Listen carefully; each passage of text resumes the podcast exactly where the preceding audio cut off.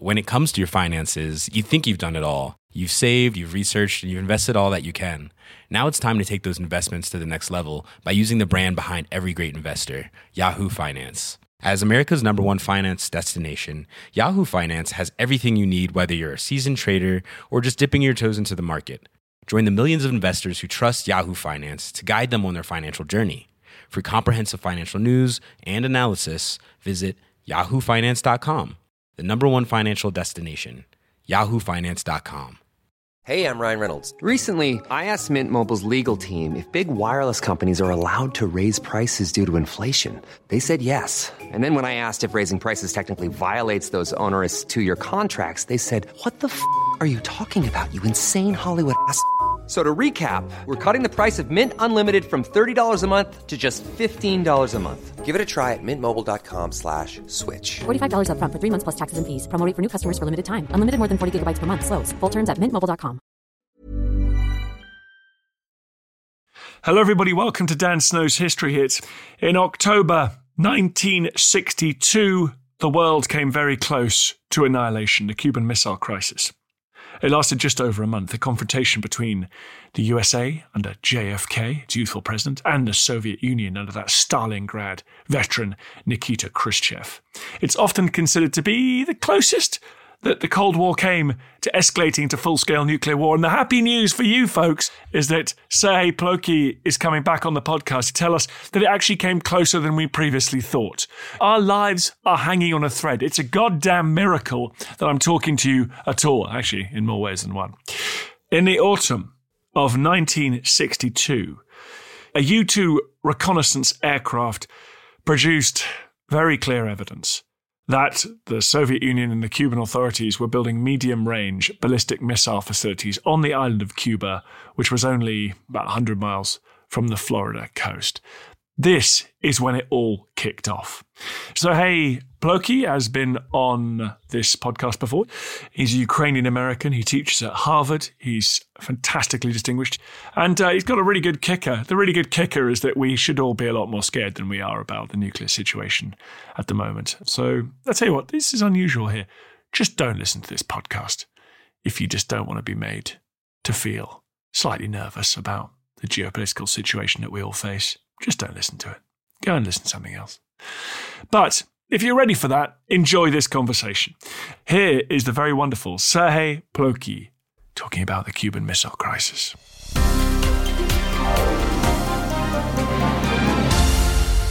Say, thank you very much for coming back on the podcast. Well, I'm really, really happy to be back. Well, this is one of those strange revisionist histories that tells us that we already thought the Cuban Missile Crisis was the nearest that mankind has come to a deliberate nuclear strike during the Cold War, certainly post Hiroshima and Nagasaki. And you're saying it's even worse than we ever thought. So, how close did we come? How bad was it? Well, I was certainly surprised myself to find what I found, in particular in the new documents, but also in memoirs. And with the Cuban Missile Crisis, the basic narrative is that we have this young but very wise president who is John Fitzgerald Kennedy. And he withstands the pressure coming from the military. He keeps control over his military and situation in general. And eventually, Nikita Khrushchev retreats. And we have a victory. And then uh, things started popping up. It turned out that there was a secret deal that Kennedy agreed to remove American missiles from Turkey. So it wasn't just the Soviets who removed their missiles.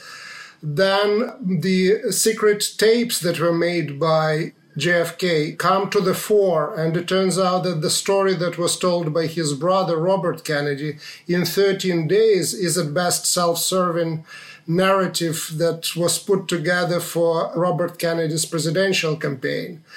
And now we have new set of sources coming really from behind uh, what used to be Iron Curtain with the memoirs of the Soviet participants in the events and recently KGB materials and KGB archives that I was lucky to work with. And the image that we get is actually something very different from this dominant narrative. And indeed, we were much closer to the accidental Cold War. And the reason for that was, first of all, that both leaders, Kennedy and Khrushchev, really misread each other. There was lack of reliable information. They were really moving in the dark, in a very dark room. And on the top of that, both of them, they actually lost control over some of the elements of their troops on the ground, which again, not to shed any negative light particularly on them, but that's the nature of any kind of a crisis, any kind of a conflict where there are hundreds, thousands, tens of thousands of people involved. So yes, it turned out to be more scary than I thought originally it was you only have to think about the sort of slightly bizarre beginnings of what we might loosely call the Second World War in Asia, with the standoff between the Japanese and the Chinese and sort of accidental gun battles breaking out. So, yes, the crumbling frontier is as important as the metropolitan centre, I guess, here. So, I guess the top level question is unlike Robert Kennedy's assertion, no one comes out as the great, you know, the Kennedy. I remember JFK had been reading Guns of August or something, hadn't he, by Barbara Tuchman. And sort of in the end, he decided he would take a different path from those rulers in 1914. But does anybody come out as a sort of grand strategist, as the person who extricated the world from this? Was it just luck and contingency and anti aircraft missiles, luckily missing those photographic reconnaissance flights over Cuba? Well, first of all, really, Kennedy was someone who was very conscious of this possibility of missteps, mistakes, misunderstandings. He kept talking about that all the time. And he was given to his generals around the time of the Cuban Missile Crisis book, The Guns of August. And I write in my introduction that really what happened can be called by the title of another Barbara Tuchman's uh, award winning book, The March of Folly. So that's the title that I would love to have for my book, but it was already taken. So it is Nuclear Folly as opposed to March of Folly, because there were so many missteps and misunderstandings. The real reason for that was that the communication system was not there.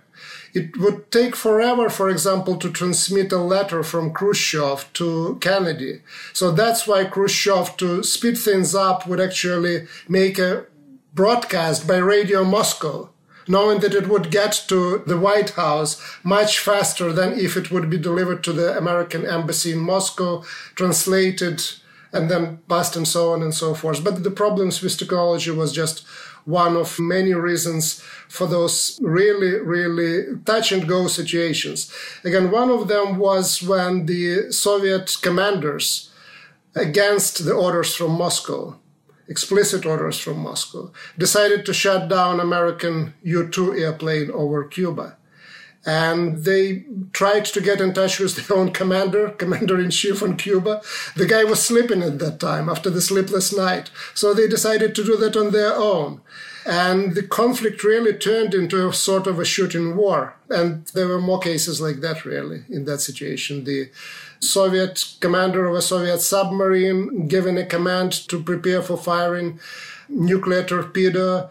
The American U 2 plane being lost over the Soviet Union, concern being that the Soviets would believe that this is actually the first spy flight over the Soviet Union before a nuclear attack. So, again, there were a lot of cases like that. And really the commanders in chief were sometimes almost the last people to learn about what was going on the ground. Yes, the bit of your book that scared me the most, I think, was the lively debate that happened inside the Soviet nuclear submarine whilst the Americans were depth charging it off Cuba about whether or not they should respond with nuclear ordnance. I mean, wow. Well, the Americans were actually dropping practice charges Okay. But uh, the problem is that when you are in the 1962 submarine, sitting inside, you don't know whether this is practice charges or not. they were under impression that they were under attack. And then the commander, his last name was Savitsky, says, okay, let's surface, because that's what the Americans wanted them to do. Let's surface, but let's get our torpedoes ready. And uh, he dissuaded from doing that by a senior commander who was commander of the task force. Then they surface. They get engaged in, in negotiations with the Americans with the help of the searchlights and very primitive ways of communicating. And then they see that American airplane goes and actually drops flares to start its cameras to take a picture. But they believe that they're under attack. And Savitsky again shouts the order, but now the order to get ready the nuclear torpedo to get fired. And the bizarre thing is that he gets from the bridge of the submarine into the submarine, he barks this order, but there is senior guy who is still left, his last name was Arkhipov, is left on the bridge, and the signalman in the middle with his searchlight got stuck in the hatch of the submarine. What that means that there were additional 30 seconds for the Arkhipov, the senior commander, to see that the Americans are signaling that that was a mistake and he overruled Savitsky. So if the Soviet signalman would actually get a better training and would get faster into the submarine, the chances are extremely high that there would be a nuclear exchange in the Sargasso Sea again near Cuba. And then imagine Kennedy receiving information that there is a nuclear attack I don't think that politically he would be able to respond with anything else but actually another nuclear torpedo, nuclear missile, uh, nuclear attack on the Soviets, at least in Cuba and maybe beyond that. This is an audio platform, so you can't see that I've got my head in my hands while I'm listening to Sergei here. And also, at the time, of course, there was this insane, it feels insane, idea that you could have this kind of escalation of nuclear responses. Like you might get away with having a nuclear war in Europe or around Cuba, where you had this kind of finely choreographed ballet of only releasing tactical nuclear weapons and that the other side would kind of get that and keep their strategic arsenal. I mean, that feels like you're skating on the thinnest possible ice. Well, the person who actually is responsible for building more nuclear bombs than anybody else on the surface of the earth was, of course, General Eisenhower when he became the president of the United States. And he was the only really world leader who had the first hand experience of the war, of fighting the war. And he never believed that actually there can be a limited nuclear war. he never believed that you can use tactical nuclear weapons and then that there would be no escalation. So he, till the very end, thought that if there is a nuclear exchange, it will be a global all out war. And again, the discomforting thing is that he was the only person who had experience of being in the fight. And he knew that if the fight starts, you throw everything that you have, that you got. But Kennedy really was looking at this whole situation as a possibility of not just local conflict, nuclear or otherwise, over Cuba, but a global one, because he expected that even with the quarantine, even with the blockade, that the US eventually put forward and implemented around Cuba, he thought that the response would be the blockade of the West Berlin. And he was saying, okay, what is going next? And then we are sending our planes. And then they actually close those air corridors. And then we use our tactical weapons and so on and so forth. So they were looking at all these scenarios. And the concern was that really it could start at Cuba, but it wouldn't end at Cuba. It was a real concern. You're listening to Dan Snow's History Hit. Got the Harvard professor Serhii Plokhy on the podcast talking about the Cuban Missile Crisis and how we almost were all destroyed. That's nice. More after this.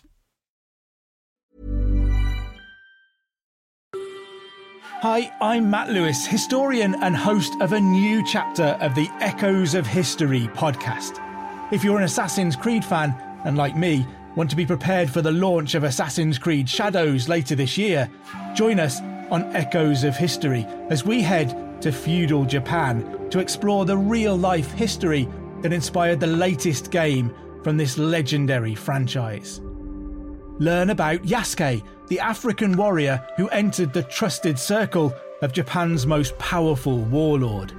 Hear accounts of cultures colliding when Portuguese missionaries landed on Japanese shores, and follow Japan's journey through years of division and bitter warfare to unification at the dawn of the modern era. Make sure you catch every episode by following Echoes of History, a Ubisoft podcast brought to you by History Hit, wherever you get your podcasts. Planning for your next trip? Elevate your travel style with Quince. Quince has all the jet setting essentials you'll want for your next getaway, like European linen, premium luggage options, buttery soft Italian leather bags, and so much more. And it's all priced at 50 to 80% less than similar brands. Plus, Quince only works with factories that use safe and ethical manufacturing practices. Pack your bags with high-quality essentials you'll be wearing for vacations to come with Quince. Go to quince.com slash trip for free shipping and 365-day returns. When it comes to your finances, you think you've done it all. You've saved, you've researched, and you've invested all that you can. Now it's time to take those investments to the next level by using the brand behind every great investor, Yahoo Finance. As America's number one finance destination, Yahoo Finance has everything you need, whether you're a seasoned trader or just dipping your toes into the market. Join the millions of investors who trust Yahoo Finance to guide them on their financial journey. For comprehensive financial news and analysis, visit yahoofinance.com, the number one financial destination, yahoofinance.com.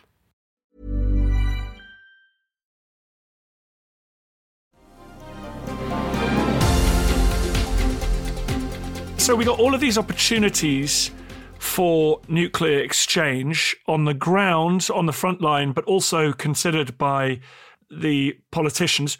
Barring the accidental thing and the fat guy getting stuck in the hatch of the submarine, on the strategic level, why did we not have a nuclear exchange? Who did back down or blink? Is that even a helpful conclusion from what you've researched? I think it is helpful. And the simple answer, and it sounds simple, but it's really deeper maybe and broader than it sounds. The reason why we didn't get the nuclear war in 1962 was fear. The fear that was shared by Kennedy and by Khrushchev. So that was a generation of leaders that went through the Castle Bravo, the first test of the American hydrogen bomb with the need to evacuate islands in the Pacific that were contaminated by the fallout when the yield was actually significantly larger than it was expected. In 1961, Khrushchev tested the so called Tsar bomb, the biggest hydrogen bomb that was ever exploded. So they knew what would happen, that the world actually could be destroyed, or at least half of the world. And they were really concerned. They made, in my opinion, almost every mistake possible in terms of misjudging the intentions, in terms of getting the wrong information, making wrong conclusions on the basis of that. But they did everything in their power to avoid the war. Khrushchev was acting very recklessly. He misjudged certainly the reaction that would come from the United States. But once he realized what was going on, he started actually retreating from the first day, from the day go. The problem is that he wasn't able just to communicate that to Kennedy.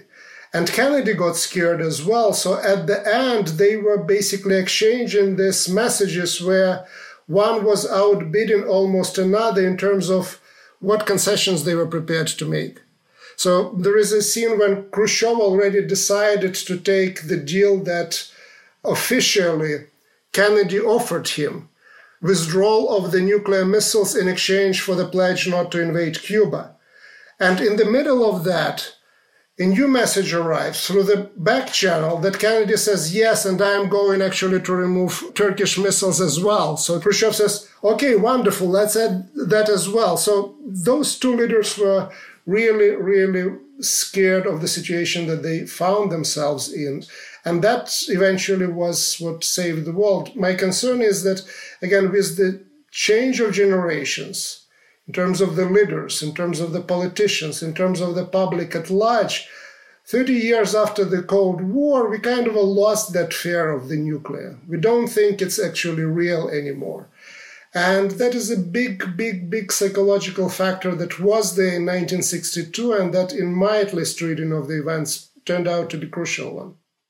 Yes, let's talk about that huge, big radioactive elephant in the room in a second the contemporary world and the fact that nuclear arsenals are now growing and unregulated by many of the deals made during the Cold War. So we'll talk about that in a second. But can I ask about democracy and Kennedy? Because I always find this a very troubling aspect of nuclear diplomacy in the 20th century.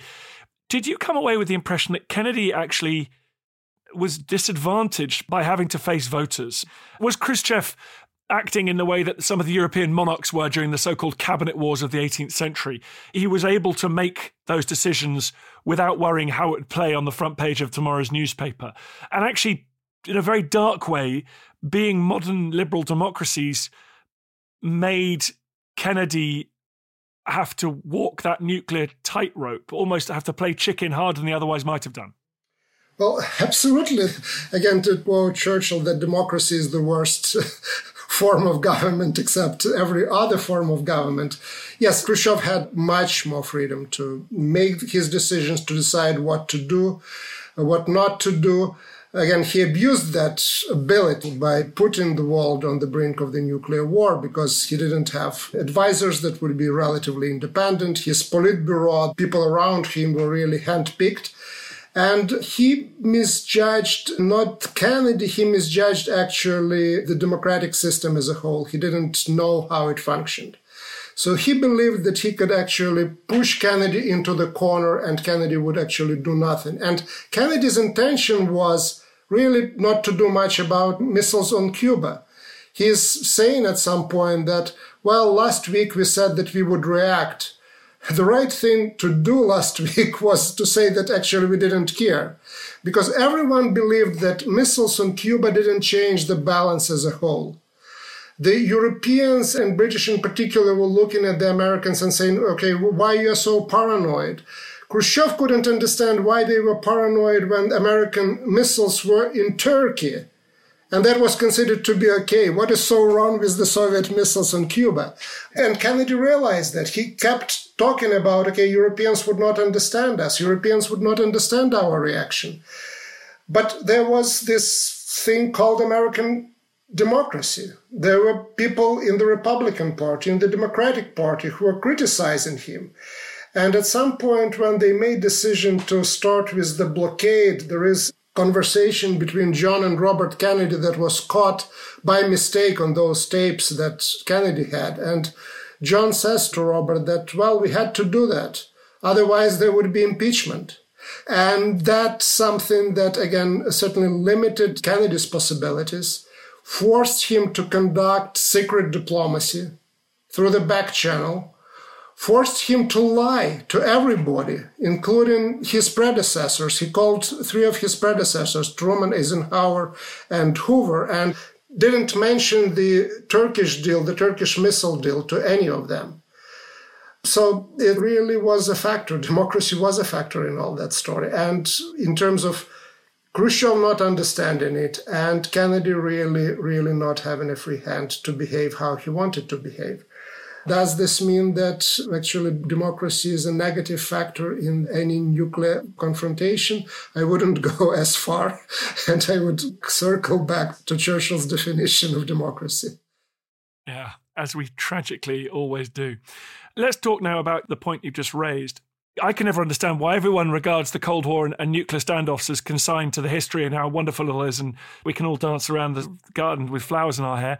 There are still enough nuclear warheads sitting fueled up in silos around the world and in submarines deep below oceans to destroy the human race multiple times over. So, why do we not make movies about it anymore and hear rock songs about it? If the cultural context is important in these politicians remaining fearful of nuclear, should we all be talking more? Should we be updating Doctor Strangelove? Should we be watching Netflix series about nuclear fallout and trying to create an atmosphere where we're still basically terrified about what we've created here? Well, excellent question. When it comes to nuclear, we still live in the world that was defined by Francis Fukuyama as the end of history.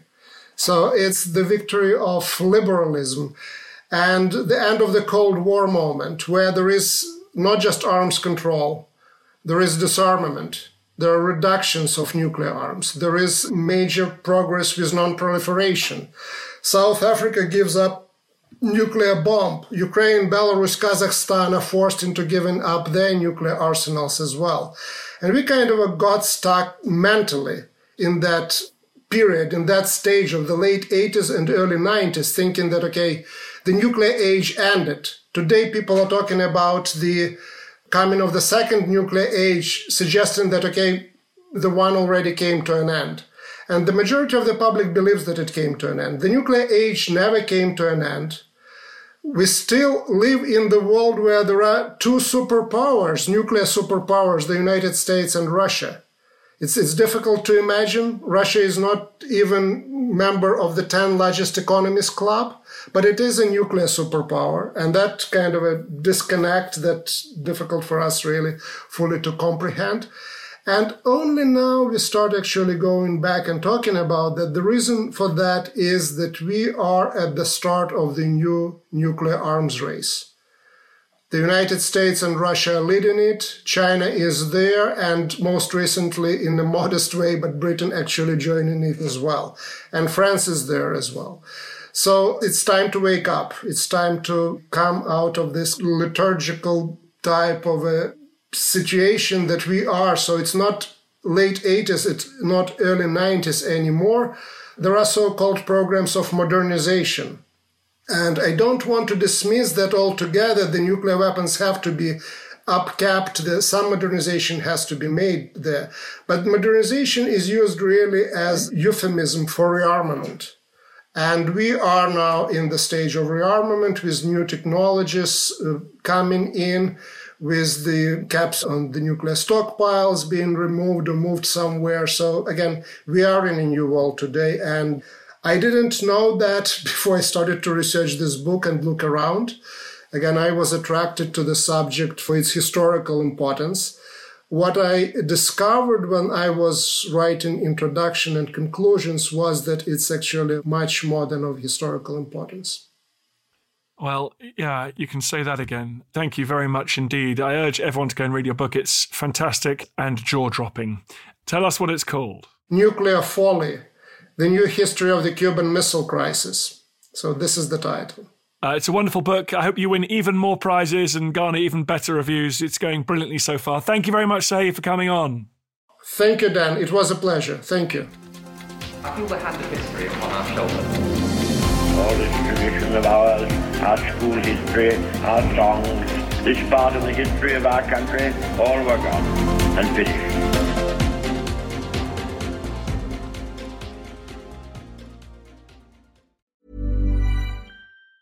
Hi, I'm Daniel, founder of Pretty Litter. Did you know cats tend to hide symptoms of sickness and pain? I learned this the hard way after losing my cat, Gingy. So I created Pretty Litter, a health monitoring litter that helps detect early signs of illness by changing colors, saving you money and potentially your cat's life. Pretty Litter is veterinarian developed, and it's the easiest way to keep tabs on your fur baby's health right at home. Go to prettylitter.com and use code ACAST for 20% off your first order and a free cat toy. Terms and conditions apply. See site for details.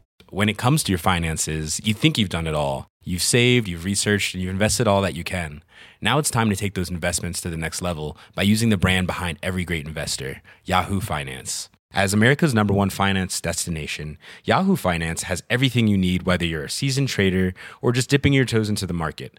Join the millions of investors who trust Yahoo Finance to guide them on their financial journey. For comprehensive financial news and analysis, visit yahoofinance.com the number one financial destination, yahoofinance.com. Thank you for listening to this episode of Dan Snow's History Hit. Please follow this show wherever you get your podcasts. It really helps us, and you'll be doing us a big favor. Don't forget, you can also listen to all of these podcasts ad free and watch hundreds of TV documentaries when you subscribe at historyhit.com slash subscribe. As a special gift, you can also get your first three months for just £1 a month when you use code Dan Snow at checkout.